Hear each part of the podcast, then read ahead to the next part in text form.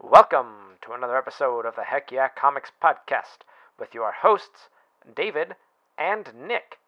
In this episode, we go solo with the Black Adam, get served some more injustice, go spying with Black Widow, and say goodbye to Doctor McNinja. Stay tuned for all this and more!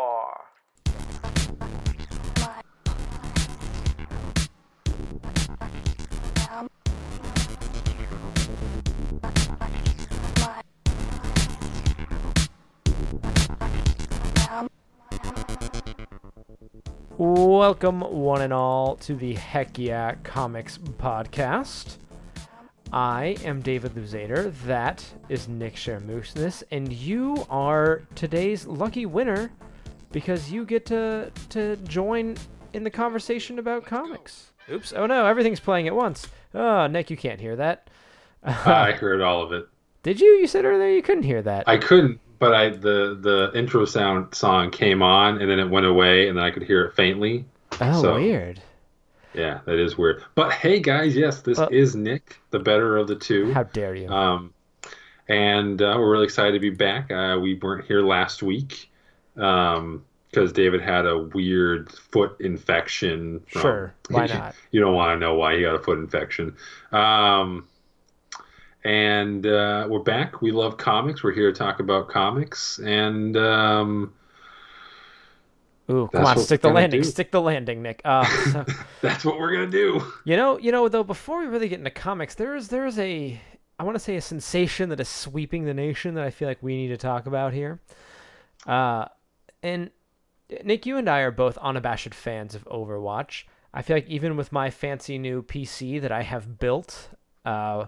As as if I am some crazy future man with crazy future technologies, uh, we we keep coming back to to Overwatch on on the PlayStation four, digging into our old friends and shooting and pow pow pow.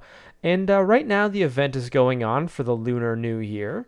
They are celebrating the year of the rooster because they don't want to say the year of the cock in a video game, and uh, and. There's some new skins for some of these characters. Nick, have you seen these skins? Is it actually skins? Called the Year of the Cock? I mean, it's or the... Or were you just, were you just making a, a cock a, joke? A, a, another name for a rooster is a cock, so... I know, but do the Chinese call it Year of the Cock? I don't know, I'm not Chinese. Good research, David, but yes, Overwatch okay, is why, up why are you? Hold up, hold up. Now, we got, we're gonna, we're gonna settle on this for a minute. Why are you taking my joke so literally, man? Why can't you just let it be? What? Why are you taking my joke so literally, man? Why can't you just let it be? Just let it happen. And then move on with your sad little life. I'm fine with it. I just like making you uncomfortable. Apparently you're not. You had to you had to bring it back. Guys, this is happening for real. Right now. Nick and I are fighting. I'm sorry. I didn't want you to have to see this, but it's happening. The the Heck Yeah Comics Civil War. This is how it ends. Uh, but in in this event... One of the characters has gotten a makeover, unlike any other character makeover, I would say, in human history. And that is Sexy Zenyatta. Nick, give us the details. Yeah, so basically Zenyatta's a robot with basically no face. And Blizzard thought, you know what?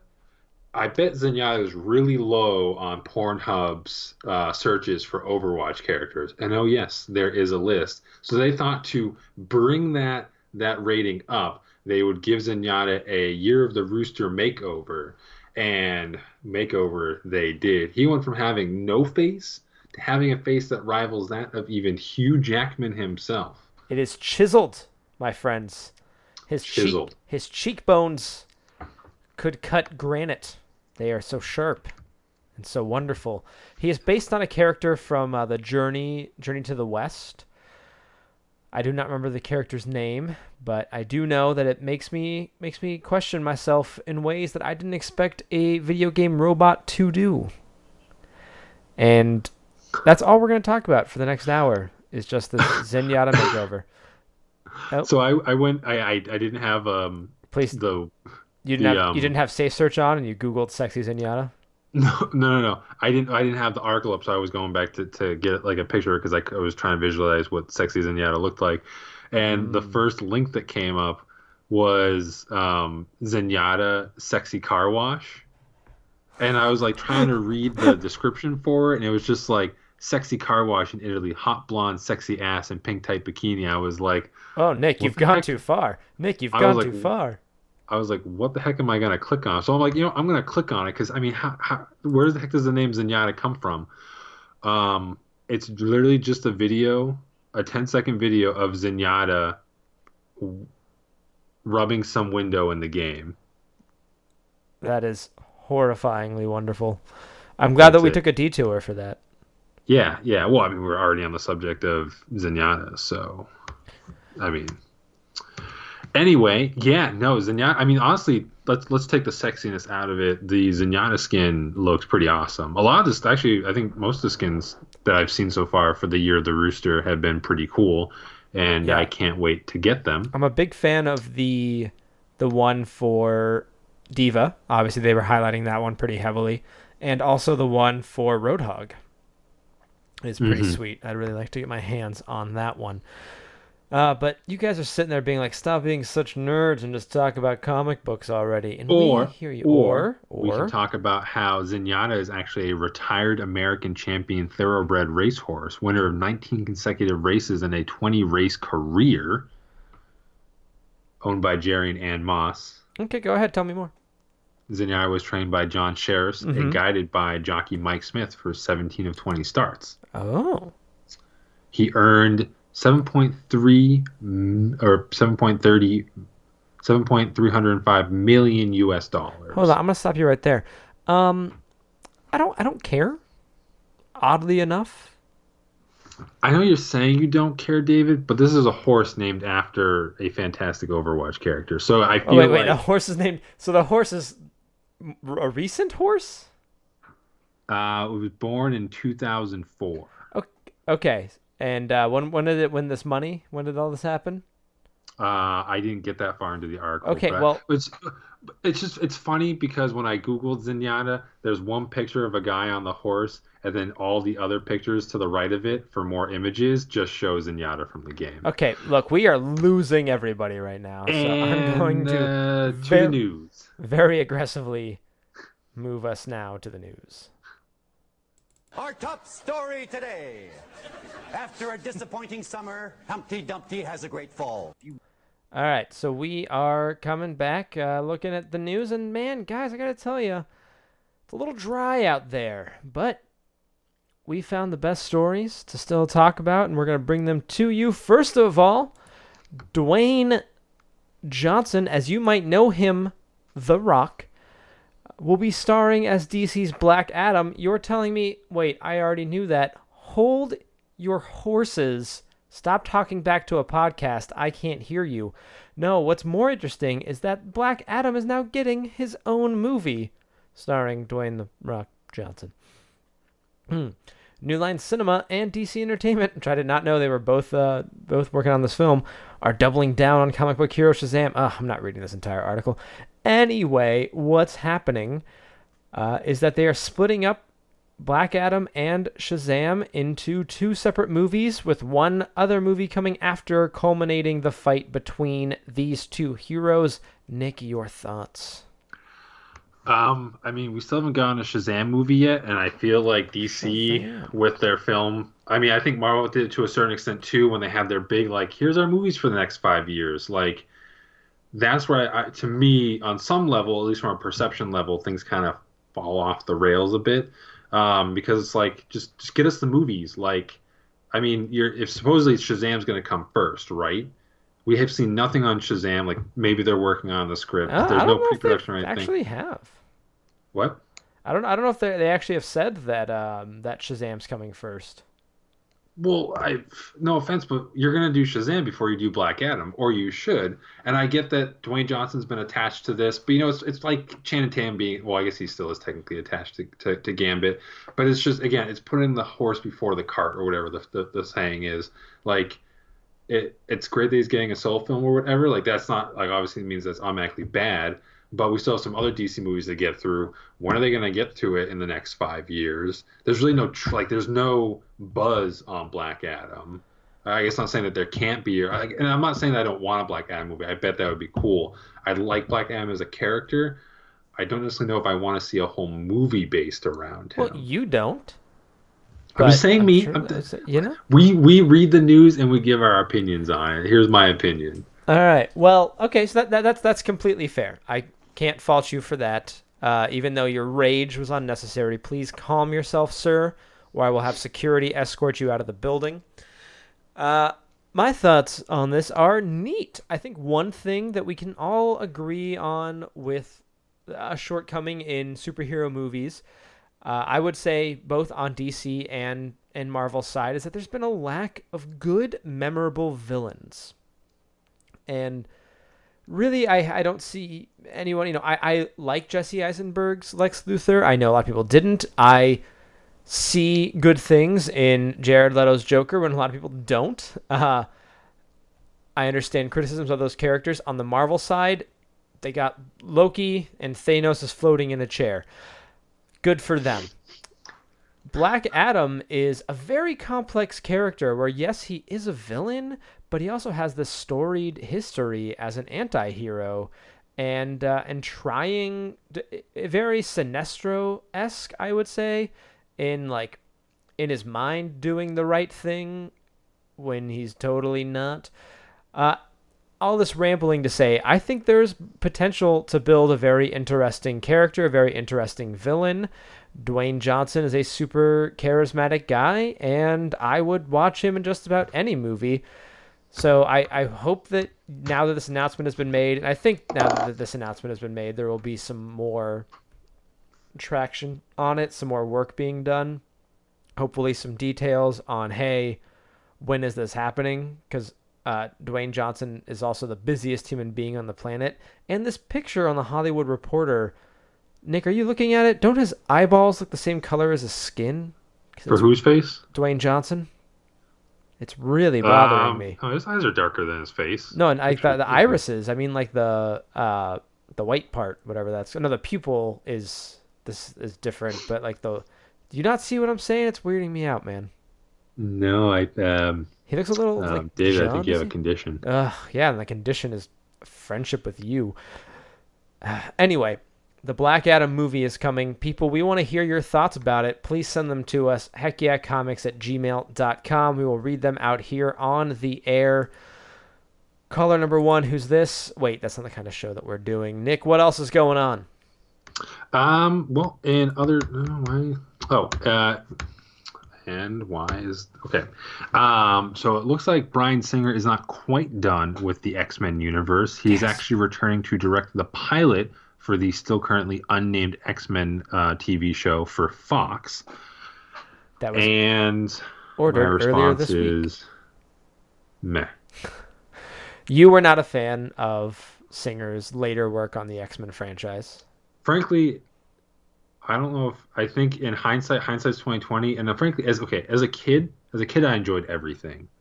Like as a kid, I loved all the Batman movies, uh-huh. Batman Forever, Batman Robin. Not ashamed to say that, but as a kid, I was stupid. I'm uh-huh. slightly less stupid as an adult, and that little little piece of uh, stupidness that I lost is basically where I. I can't use the word stupid because that makes it seem I'm saying other people that right. Look, do I, like I, I would just stupid. I would just like to remind you, Nick, uh, eight out of ten IMDb for X-Men Days of Future Past, ninety-one percent on Rotten Tomatoes. Continue your thoughts. Um, yeah, the movie's a piece of crap. Mm. Uh, there, thought finished. Uh, yeah, how did X-Men Apocalypse do? Not as great. I will give you that. Not one. Not as great because it's the same shit being rehashed over and over okay, again. Okay, Nick, now, calm down. That's not what we're here to discuss. Oh. Let me deep breath. Preface that um, it's, it's a rage day. Yeah, um, you really are. Uh, um,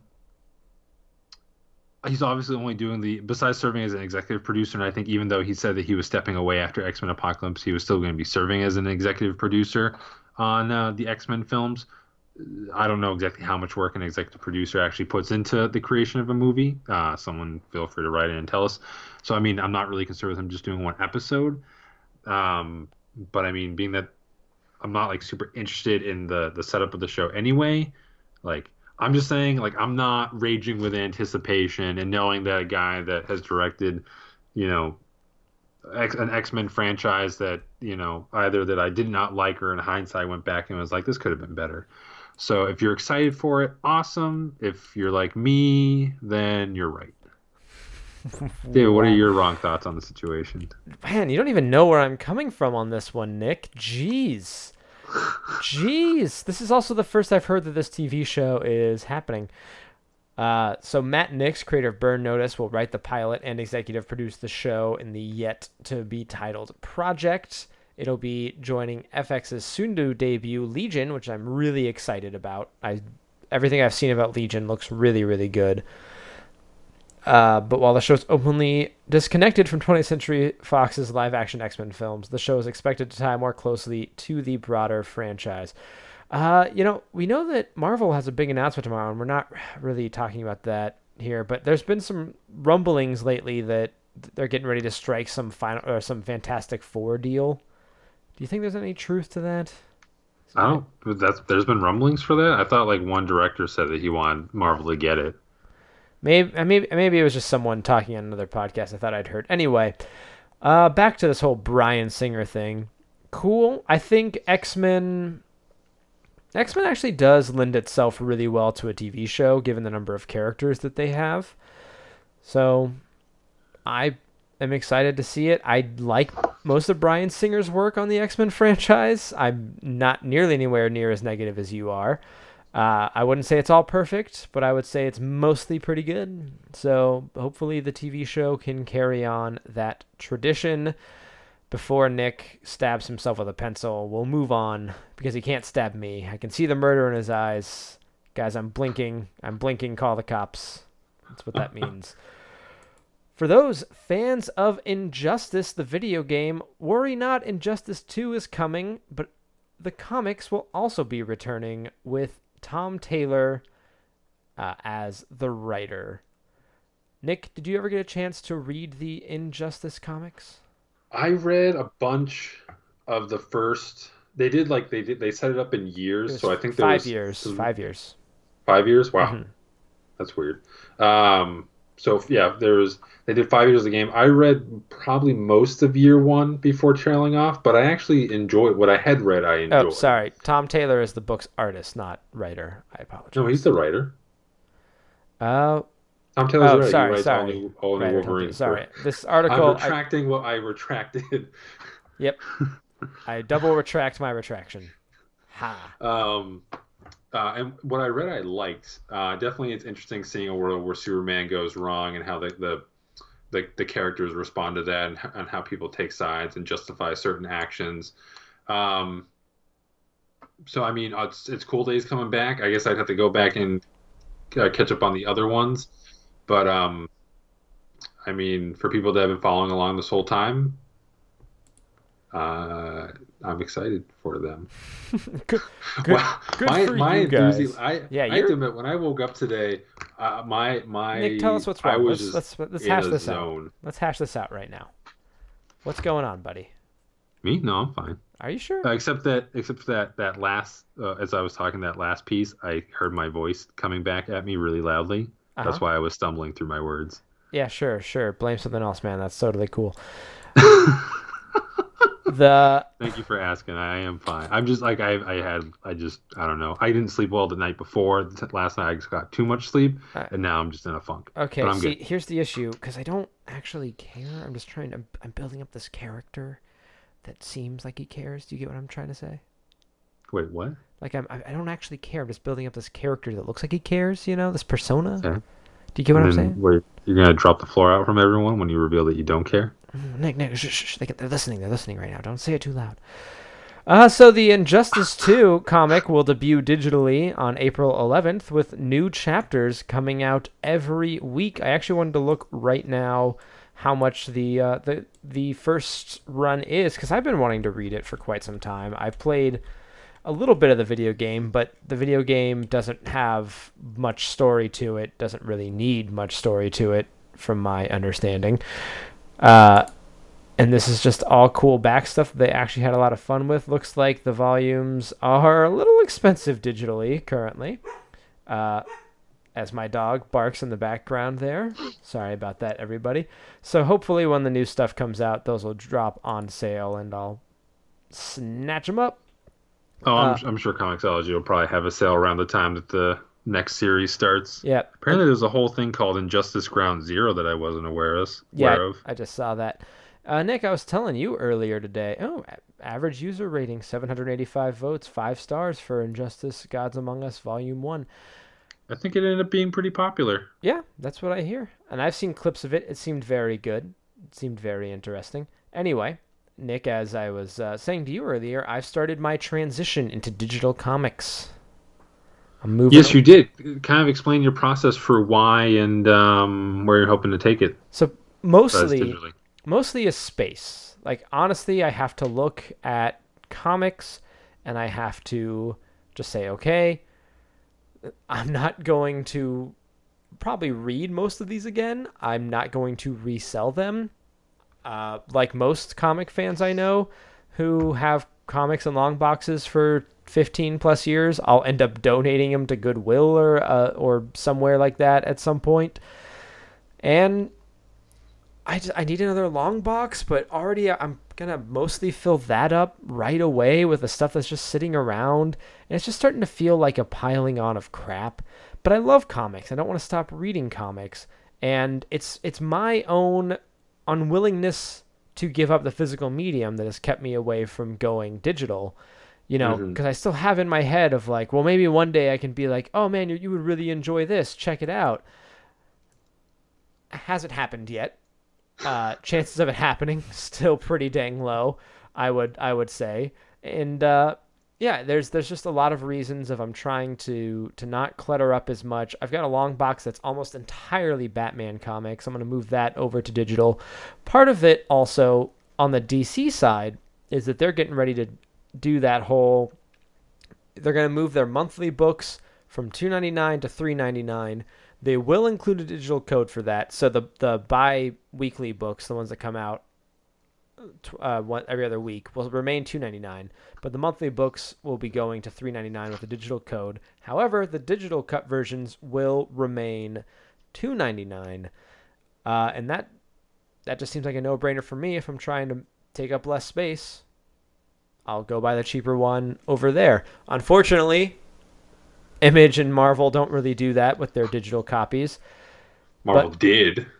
Yeah, this is a long time ago. And I'm sure I'm sure in the future. Long time ago. It was like a, two weeks ago. Well, well, no. Marvel's Marvel's digital versions weren't cheaper.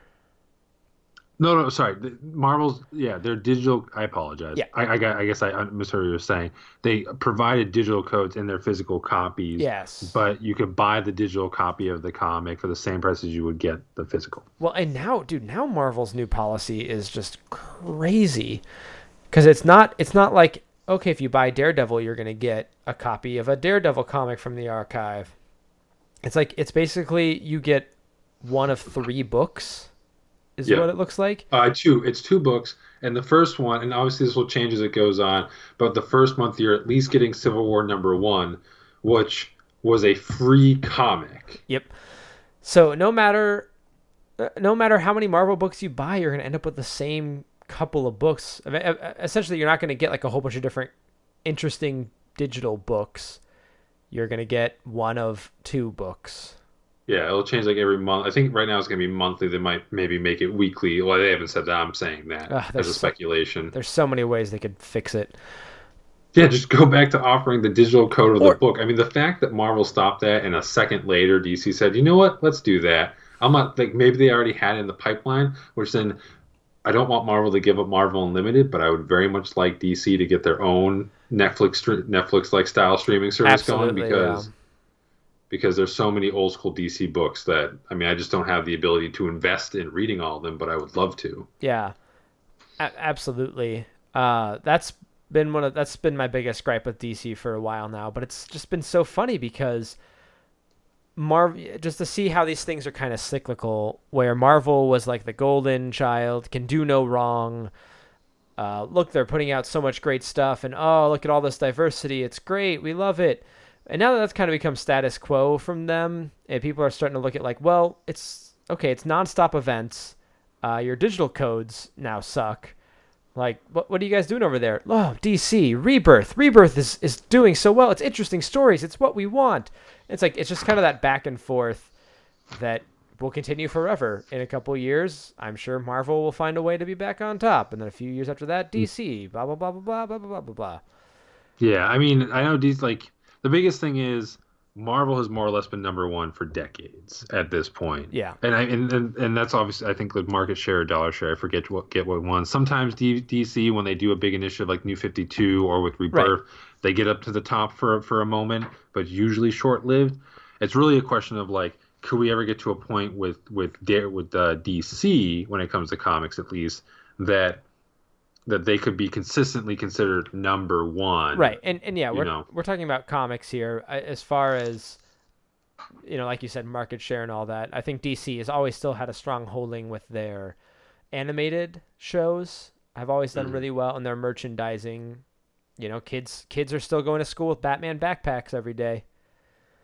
Anyway. And Marvel backpacks, but right. But I'm but yeah, saying, it's interesting. I mean, as far as what you you say, you know, I think you're right. I mean, I mean, not, not like your house is huge or anything. My apartment certainly isn't large, you know, and I have a, literally behind my laptop right now, I have a bunch of stacks of comic books that I don't have long box space for. And the more I think about it, too, it is like, I'm probably not going to go back. Yeah, okay, David's showing me his uh, his collection, and it's uh, it's getting up there. So, but but you're right. I mean, digital is is a great alternative to have now, and we're not going to sell them, and we're and you know we're not going to go back to them. What's you know, What's besides display purposes. And my, my approach to that is depending on the book. It really just comes down to the book. I might either pick it up digitally, mm-hmm. or if I might pick it up on a sale. If I like really read like the book and I didn't necessarily spend that much money on it in the first place, like if comiXology is doing like a ninety-nine cent sale per issue or whatever. And I really like it. It's something that maybe down the line I might want to share with someone, or I might just want a physical copy of. I'll go out and get like the collected edition off Amazon or from a comic shop or something.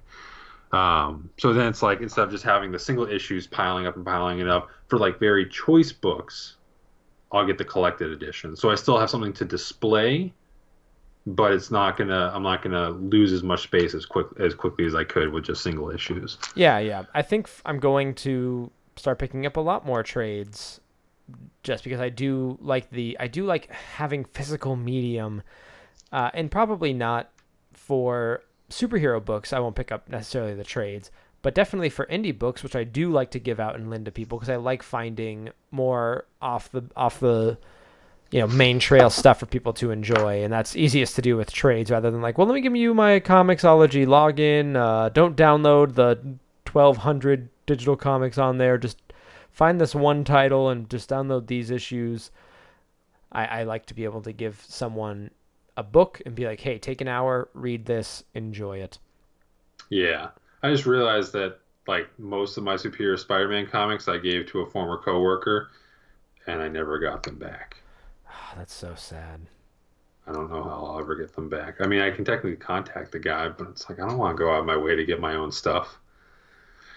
Anyway, um, uh, can... do, okay, a Flash film to get page one rewrite, apparently. Yeah. Very beleaguered film. No one apparently wants to get it made. So real quick, just real quick to push through this. Uh, basically what a page one rewrite is, when a script's central premise or characters are good, but the script is otherwise unusable, a different writer or team of writers is contracted to do an entirely new draft, often referred to as a page one rewrite. This film, it's so sad. Just it's kind of getting tossed around right now. It's a little lost in the wayside. Hopefully this is positive things are still to come. I I see this and I just I get that nervousness of great, we're gonna have so much so many hands, you know, so many cooks in the kitchen that it's not it's not going to work. Uh, but hopefully with whatever Jeff Johns has got going on over there, they can find what they need to to make this work. I don't, yeah, I don't think there's really a whole lot to be said about this right now. And Nick, yeah, uh, no, no thoughts. I mean, the movie's going to come out at some point.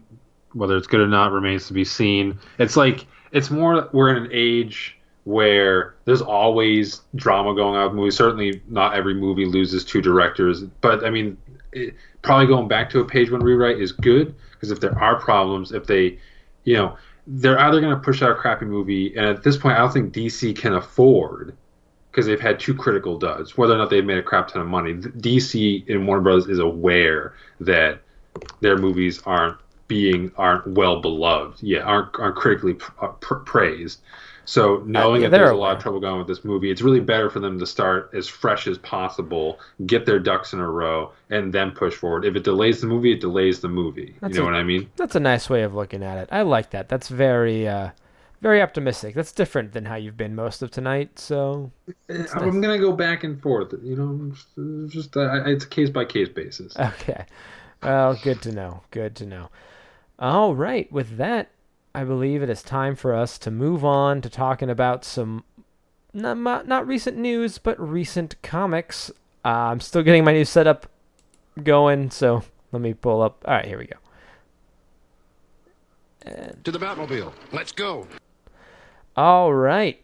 In stores, well, recently, I don't know about this week, is Black Widow number ten. Nick, did that come out this week, or was that...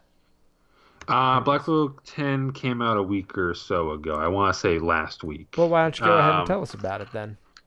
What? Uh, yeah, I will. Um, da, da, da. So I actually will admit that um, I had the few issues. I picked up Black Widow ten, and so I actually read um, seven to ten uh, in one sitting. So it's kind of my, my discussion is going to be more of kind of like the book thus far. I don't think I actually... have talked about the book since the first issue, which I'm pretty sure I brought up because it was fantastic. Um, but for people that um, aren't really caught up on what's going on and you don't mind spoilers, the uh, long and the short of it is that Black Widow has been blackmailed by a new villain called the Weeping Lion into stealing Shield files because there's a big old secret she doesn't want getting out. Uh, but she ends up failing in her mission, and the Weeping Lion releases her secret to the world anyway. Spoilers...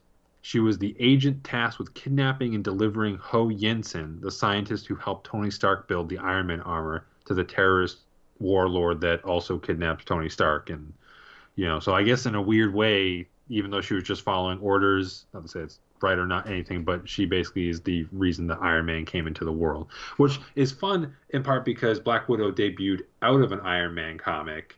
Uh, and was an Iron Man villain before she moved on to becoming a hero. So the fact that they tied this big secret to her origins, so to speak, or at least her publication origins, is is kind of cool. As far as secrets go, I don't think the world at large might give two shits. I mean, at this point, everyone knows that she was a former K G B Soviet agent. Like, you know, her some at least her her background, and if not her actual like history, is public knowledge.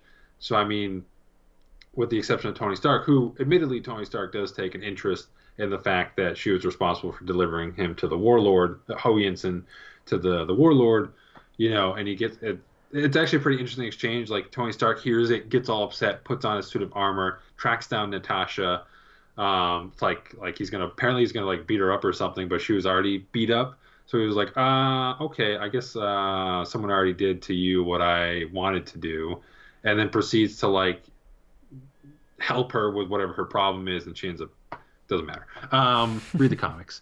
Um, so what's what's been great about the book is it's not like the story. I'm not story's not great, but it's, it's certainly not bad. The the true star of the of the book is the art. Chris Samnee, who also is handling writing duties alongside Mark Waid, is is just an incredible artist. Whether or not you necessarily enjoy his style, he is a master with storytelling. He knows how to set a scene, whether it be an action scene. He knows how to get the panels to flow correctly. He knows how to do expression very well. So, you know, even though the dialogue, I, I will argue, you know, that the characters feel unique, like they're talking with their own personalities. If that wasn't the case, you get so much character just from the way that they're drawn and expressing themselves and acting. I mean, you look at something like the first issue, where it's basically just one long thing of Natasha escaping from her S H I E L D helicarrier, helicarrier and, and S H I E L D grasp. Like, nothing, like, there isn't a lot of plot that issue. You get very, very little as far as what the book is all, like, what the, the story is. But it was, it's just so breathtaking to get from that page, and so you're jumping from the helicarrier and how she escapes, and just the the the art of artistic storytelling. is really where this book shines. This is an artist's book. And really, because I think Chris Samnee is, is more or less like the main driving force in this book. Mark Waid seems to be helping and guiding, but he's more or less the main person in control because he's co-writing the script and drawing the book. And you can't uh, obviously forget uh, Matt Wilson's excellent colors, or Joe Caramagna, Caramagna, Car- Caramagna as letterer. Um, where the book's going, though, uh, betrayal, backstab. She's basically juggling two plots, one with the Weeping Lion uh, and another one with the former organization that created her. The Red Room is now called the Dark Room, uh, and she's basically trying to shut that down before it gets too powerful. We're only on issue ten, and I'm pretty sure the series is actually going to wrap up in issue twelve, so we're basically at the end game at this point. Um, but honestly, if you're just someone that, like, I mean, if you appreciate a good story, it's certainly worth reading. But if you just like the books where the artist is able to cut loose, like, and not, and not just like any artist, like it's an artist that also clearly knows how to, like, tell a story as far as, like, again, and I'm not exactly sure where Chris Samnee ends and Mark Waid begins as far as like the actual dialogue or anything.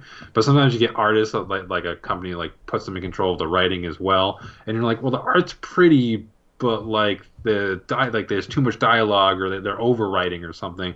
This book is is just great. You should check it out. I guess I'm basically doing a recommendation, um, but uh, I can't say enough good things about Black Widow. So... No, very cool, very cool. Yeah, it's it's nice that they have been able to do her service in this post M C U environment, uh, where really I feel like she's not given a whole lot to do in the movies. Uh, un- unfortunately, being like the main female character of the M C U had some shortcomings, but it's cool to see her getting getting some good spotlight over in the comics. Yeah, I mean, she, she's got her own agency. I mean, there's some great stuff where they're kind of bringing back some of the... She had a, a brief, um, at least publication-wise, a romance with the Winter Soldier mm-hmm. um, set up in Ed Brubaker's Captain America run, and they, they basically go back to that plot point for some stuff, and it, it's kind of touching because, for those that don't know, um, at the end of Ed Brubaker's run, he did a short-lived Winter Soldier series, uh, and he basically set it up that something happened where Natasha was compromised, and... the only way to save her was to, like, wipe her memory about a bunch of stuff, which included her whole relationship with the Winter Soldier. So it's like Winter Soldier's always known that they've had a romance, but she hasn't remembered. This book kind of hints to either that she forgot, but at some point she figured it out, and that this whole time Winter Soldier's, like, worried that she's like, yo, like, I wish she would remember, I wish she would remember. And she kind of indicates that maybe she has remembered for a while. I don't know. All I'm saying is you should read the book because the art's fantastic, and everyone should do what I say. Well, I don't know if I'm going to do that, but uh, what I am going to do is I'm going to talk about a comic that ended recently, a web comic, and that is Doctor McNinja by Chris Hastings. I've mentioned the show, I've mentioned the comic on the show before. Um. In a recommendation, but now I'm going to talk about it because it's it's over. It's ended. They've wrapped things up over there. And, well, how did that turn out? I can't really get into the whole story of Doctor McNinja. It was running for over ten years, I think, uh, either eleven or twelve, um, as I'm looking right here at his notes from the last page. Uh, anyway... It's a story about a doctor who is also a ninja. He lives in this very crazy world. His assistant is a gorilla. Uh, he has a, a young ward uh, named Gordito, who is a like an eleven-year-old with a giant mustache and a raptor that they named Yoshi. Uh, there's things like Paul Bunyan's disease, which is where a kid will turn into a giant angry lumberjack. It's... It's just absolutely ridiculous, um, and I think what kind of makes it stand out from a lot of webcomics is, yeah, the first few storylines were a little meandering, you know, he's just kind of telling whatever story he wants to tell, uh, but he kind of realized, I want to say back uh, the way it looks like around oh eight, uh, he kind of started putting stuff into motion for a cohesive storyline. He introduced this character, King Radical, um, it was kind of unclear what King Radical was doing, and it turns out, you know, spoiler alert a little on the comic, don't worry, you'll forget, there's a lot of it to read. King Radical was from a much more radical world, uh, and he got sent to Doctor McNinja's Earth, which is in between our Earth and King Radical's Earth, so some radical stuff happens there, but it's also mundane. And King Radical is trying to take over that Earth and make it super radical. Uh, it's ridiculous and and really funny. And Doctor McNinja is trying to stop him every step of the way. That story kind of got introduced um, around oh seven oh eight and kind of built from there until, well, the end. And things wrapped up with the Doctor taking off his mask, because that's the thing. No one's ever seen his face, not even his family. No one knows what he looks like. In order to save the day, he has to take off his mask and sneak past some people because he looks like just a regular dude. And his family and friends can never see him again. And we are not shown his face in the last pages. They make you think that they did, but in fact, they didn't. How did this book wrap up overall? Very well, I would say. A lot of the storylines I felt kind of had rushed endings where he was going on for a while and then he's like, huh, and then it ends. Uh, not to say they were bad storylines, just I didn't feel like he stuck the landing a lot of the time. This time, I really feel like he did, uh, Chris Hastings over there. Um, he's moving on to uh, to bigger and better things. Well, I wouldn't say better, but bigger things. Uh, writing over for Marvel in a lot of ways. Uh, in a lot of ways, in very direct ways, because they've hired him to write at Marvel. Uh, the art definitely evolved over the years. It was a lot of fun to see him get better with kind of each storyline and to see things take the various twists and turns. Uh, I've recommended the book before. It's not going to be not going to be my recommendation again this week, but I'm definitely going to recommend in general that people check it out. It was mm-hmm. a very good book. Uh, there's a lot of it to read. It's all free online, but you can also buy the collected editions from Dark Horse, uh, which I'm pretty tempted to do and might in the future uh, if they ever go on sale. Or maybe I'll buy them digitally. I don't know. It's kind of a thing now. I'm a digital guy. With your fancy P C and, and your uh, tablets. And my tablets, and your computers, comics. And my internets. Uh, internets. Yeah. So thank you, Chris Hastings, for the years of free content. It's one of the only webcomics that I still read uh, and, and and thoroughly enjoy. It's it's a real good time. It ends well, wraps up nicely. It was it was good. Doctor McNinja, you will be missed by me and I imagine many others. And that is all I gotta say about that. Nick, I don't know if I can do this next part of the show. You gotta find it in you, man. You gotta find that deep, dark, endless black pit in your soul and pull it as close to the surface as possible and talk about Saga uh, number forty-two. Uh, also, the end of Volume uh, seven. Oh, God. For those that are not caught up, I don't know why you're going to listen to the next thing so, that you yeah, say, because we'll, you should go read the book. Well, Sam, but... we typically spoil stuff. Saga's a book that we love. It's very popular. If you haven't read this recent storyline of Saga, we're just going to talk about it. So so there you go. Um, basically, this last arc has been about the war for Fang, which is not a planet or a moon. It's an asteroid. Roll with it. Um... And basically our resident uh, protagonists, Marco and Alana and their daughter, Hazel, and their camaraderie of of friends and, and lived in lived, lived in enemies um, uh, have landed on Fang because they ran out of fuel and ended up staying there for six months. Uh, at the same time, Alana got pregnant again. Um, and of course, while everything seemed peaceful, the book obviously depicted all the parts where things went to shit. Uh, and things went to shit they did. So they were they were on the asteroid for, like... I think eight, it was six months. Was it six months? It was, I think it was just six months, yeah. Yeah, I was going to I was gonna say like six to eight, because she was very pregnant. But well, I guess she was probably a couple of months pregnant by the time she found out, so six would make sense. Anyway. So things that happened leading up to this most current issue, as you mentioned, they've been stuck there. Uh, but there's been a lot of big moments in the in the past few issues. Isabel, who is the ghost uh, nanny of Hazel, got killed by a freelancer called the March. It has been revealed that Landfall and Wreath are colluding in some regards to the fate of Fang. Uh, Gwendolyn, who was Marco's ex-fiancée uh, and has been pursuing him, got married. The Will, a former freelancer at this point, is still fat and still sad. I like that you wrote that there. Uh, after lots of tragic things happened to him. And the Brand's dog, who the Brand was his sister, uh, and was now working with the Will, gets killed unnecessarily, I want to say. That was that's not the one that offends me the most, but I was like, why did that have to happen? That didn't have to happen at all. Uh, Prince Robot has feelings for Alana and wants her to become the mother of his son after he was attempting to kill himself but gets stopped.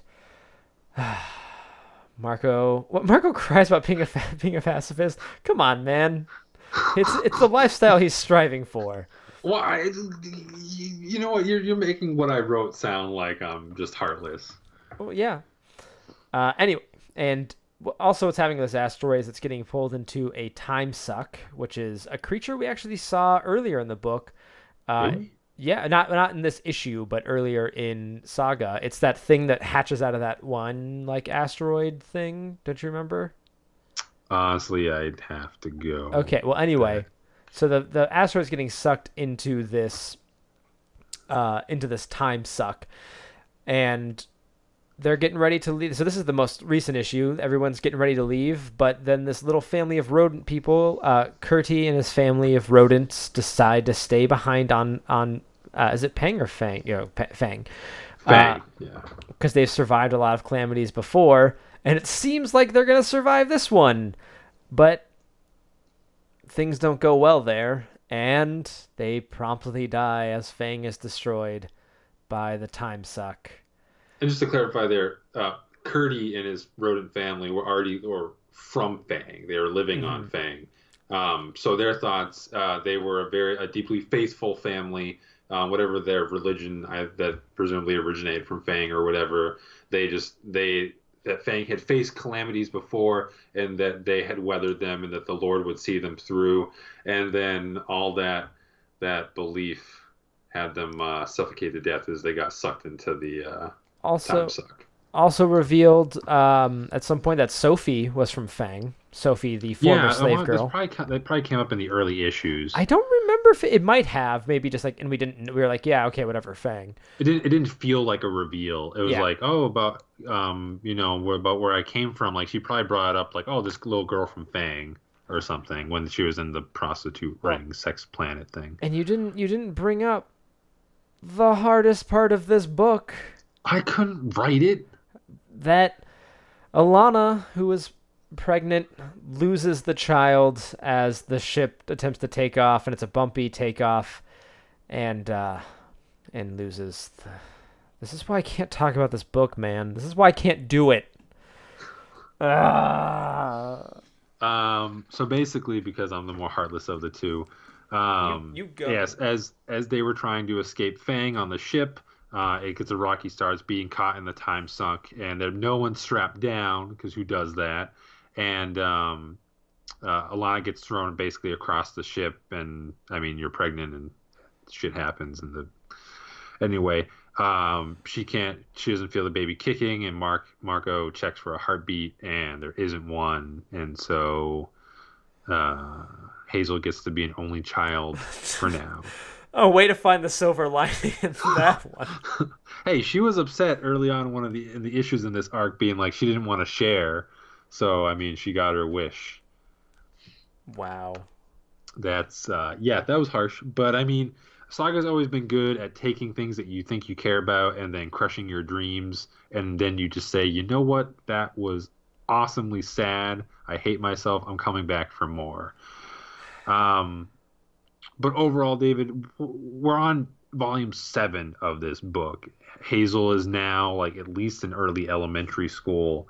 Um, what are your feelings on the book so far? So I, I mean, we, we we love it, but I mean, like, you know, like, it's obviously has some ups and downs here. Like, wh- how are you feeling overall? So I feel like the book has started to kind of distance itself a little bit from look at what look at this weird, crazy space person, and is focusing a lot more on the characters. And I think that's it, it's to the book's strength. Um, I care deeply about this family. Like, I know that you're, you know, you're kind of. Uh, Yes, Marco does talk a lot about, like, I'm trying to be a pacifist. I don't want to be like a warrior, and then continually ends up fighting. Uh, but in the, the issue before this, where it's revealed that Marco killed the March, like, that kind of, like, it, it gave me pause. There's been a lot of stuff in this book that has made me just kind of stop and be like, whoa, like, and just these, these character moments have, or, you know, have very different reactions. Like, I got very excited when I found out they were pregnant. I was happy for them. Uh, when they found out they lost the child in this book, I like nearly cried. It was ve- like, I'm very invested in these people and their lives, and their Fiona Staples art on page. So I, I, I think you, you made what my, my feelings on Marco uh, sound a little bit worse than they were. I I like a character that's actively trying to be a pacifist, because at the end of the day, don't we all want to be? But the reality of a, of uh, of such an unending conflict of war and death and destruction and all that, like, it's hard to be a pacifist in those situations, especially because Marco's in a situation where he doesn't get to just sit on the sidelines. Like, he made, you know, he fell in love with Alana. They had a child. That child is wanted by both of their planets, and you know they're they're always going to be on the run. Like, the book has basically said, like, this war is unending. It, it I feel like with a book like this, the ending can't be as pat as, like, however far in the distance the ending is, and then the war ended. Like, that somehow this family that we've been following since day one is going to basically result in the end of conflict. I mean, no. Look at conflicts in the real world, and sometimes they, they flare up and they go down, but someone's always left being like, well, they killed my parents, or, you know, there's always, like, tension always stays. Yeah. It's I, always ebbing and flowing. I don't think, I don't think they've built it up that this family is at the center of the war in some important way.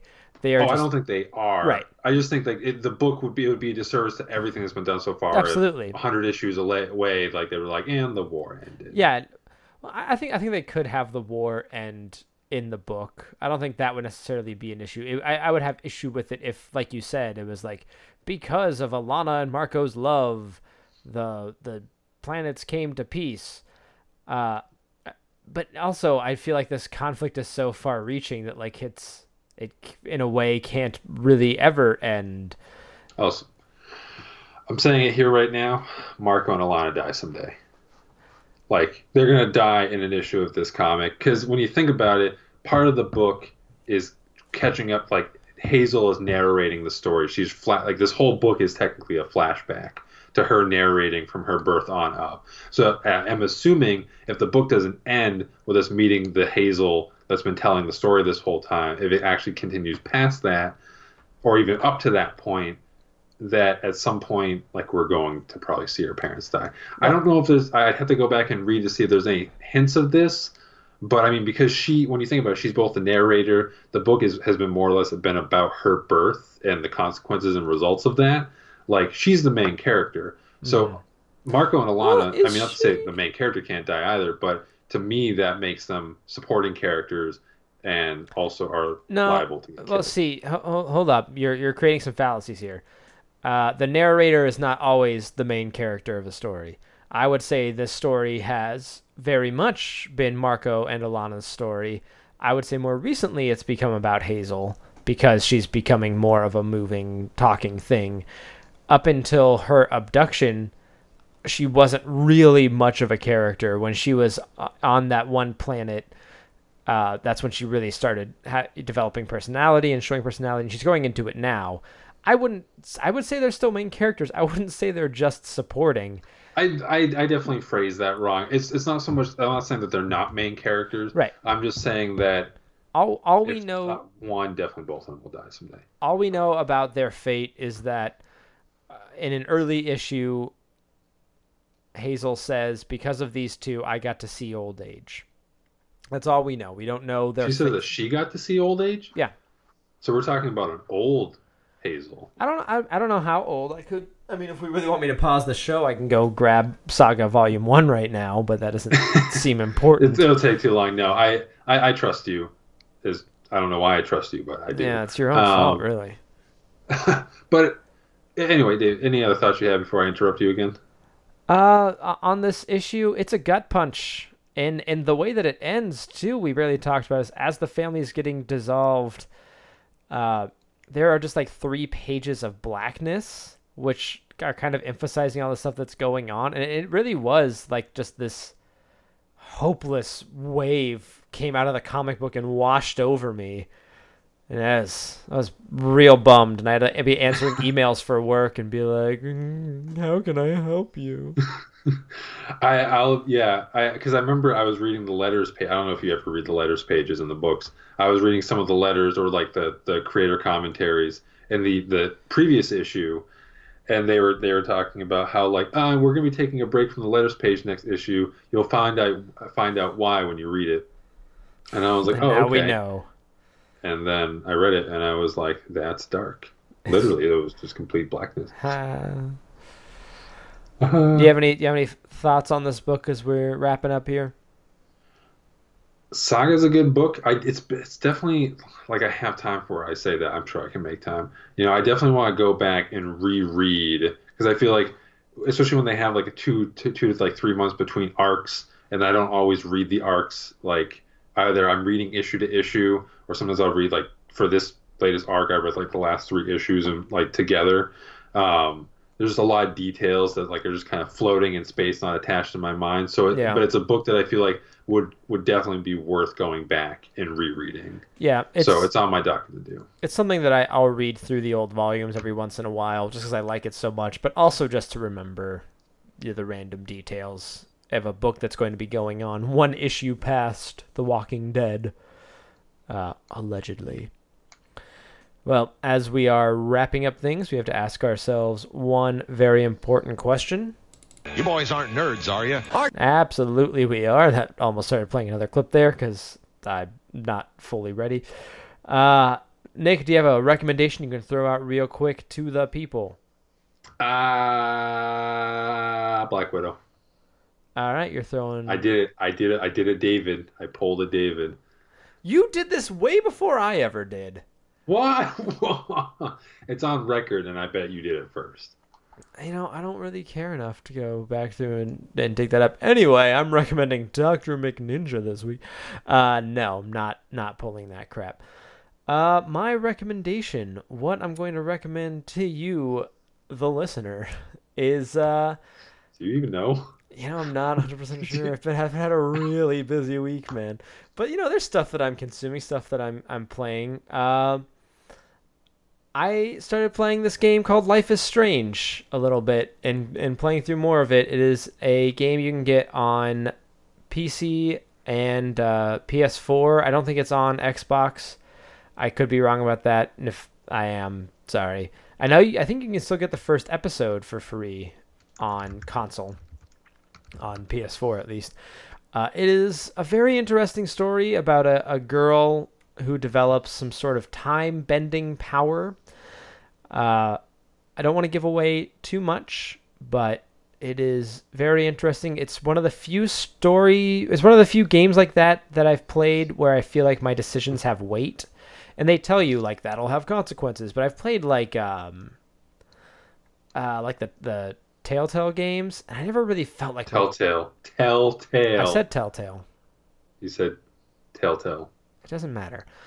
Uh, I never felt like my my actions had a whole lot of of consequence. It felt like the story was going to break down pretty much the exact same way. But mm-hmm. This really feels like, okay, what I just did there is going to affect stuff later. And I'm really curious to see how it all plays out. It's very interesting. It's a very story-driven game, not a lot of high action. Uh, but if that's what you're looking for... That's what you should go play. Nick, do you have anything else you want to say to the lovely people as we're wrapping up here? Nope. But we love you all. Yeah, this is very true. We do. And we hope that you love us as well. And if you do love us, then please head on over to heck yeah comics dot com or head over to iTunes and give us a rating there. Uh, but then head over to heck yeah comics dot com and drop us a line at heck yeah comics at gmail dot com. Let us know that you're listening, your questions, what you're reading. We want to hear all about it. You can also follow us on Twitter at heck yeah comics. You can follow me on Twitter, Snapchat, Instagram at under Davluz. That is D A V L U Z. You can find Nick being a pessimist about just about everything on the internet. Just log on, and anybody writing negative thoughts about stuff, that's Nick.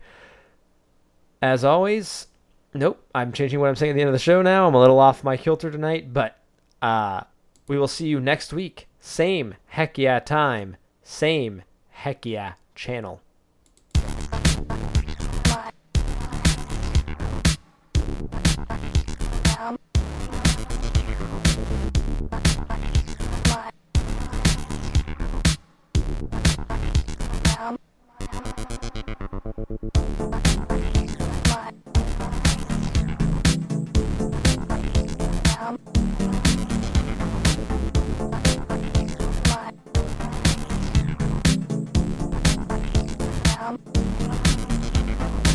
Worst episode ever.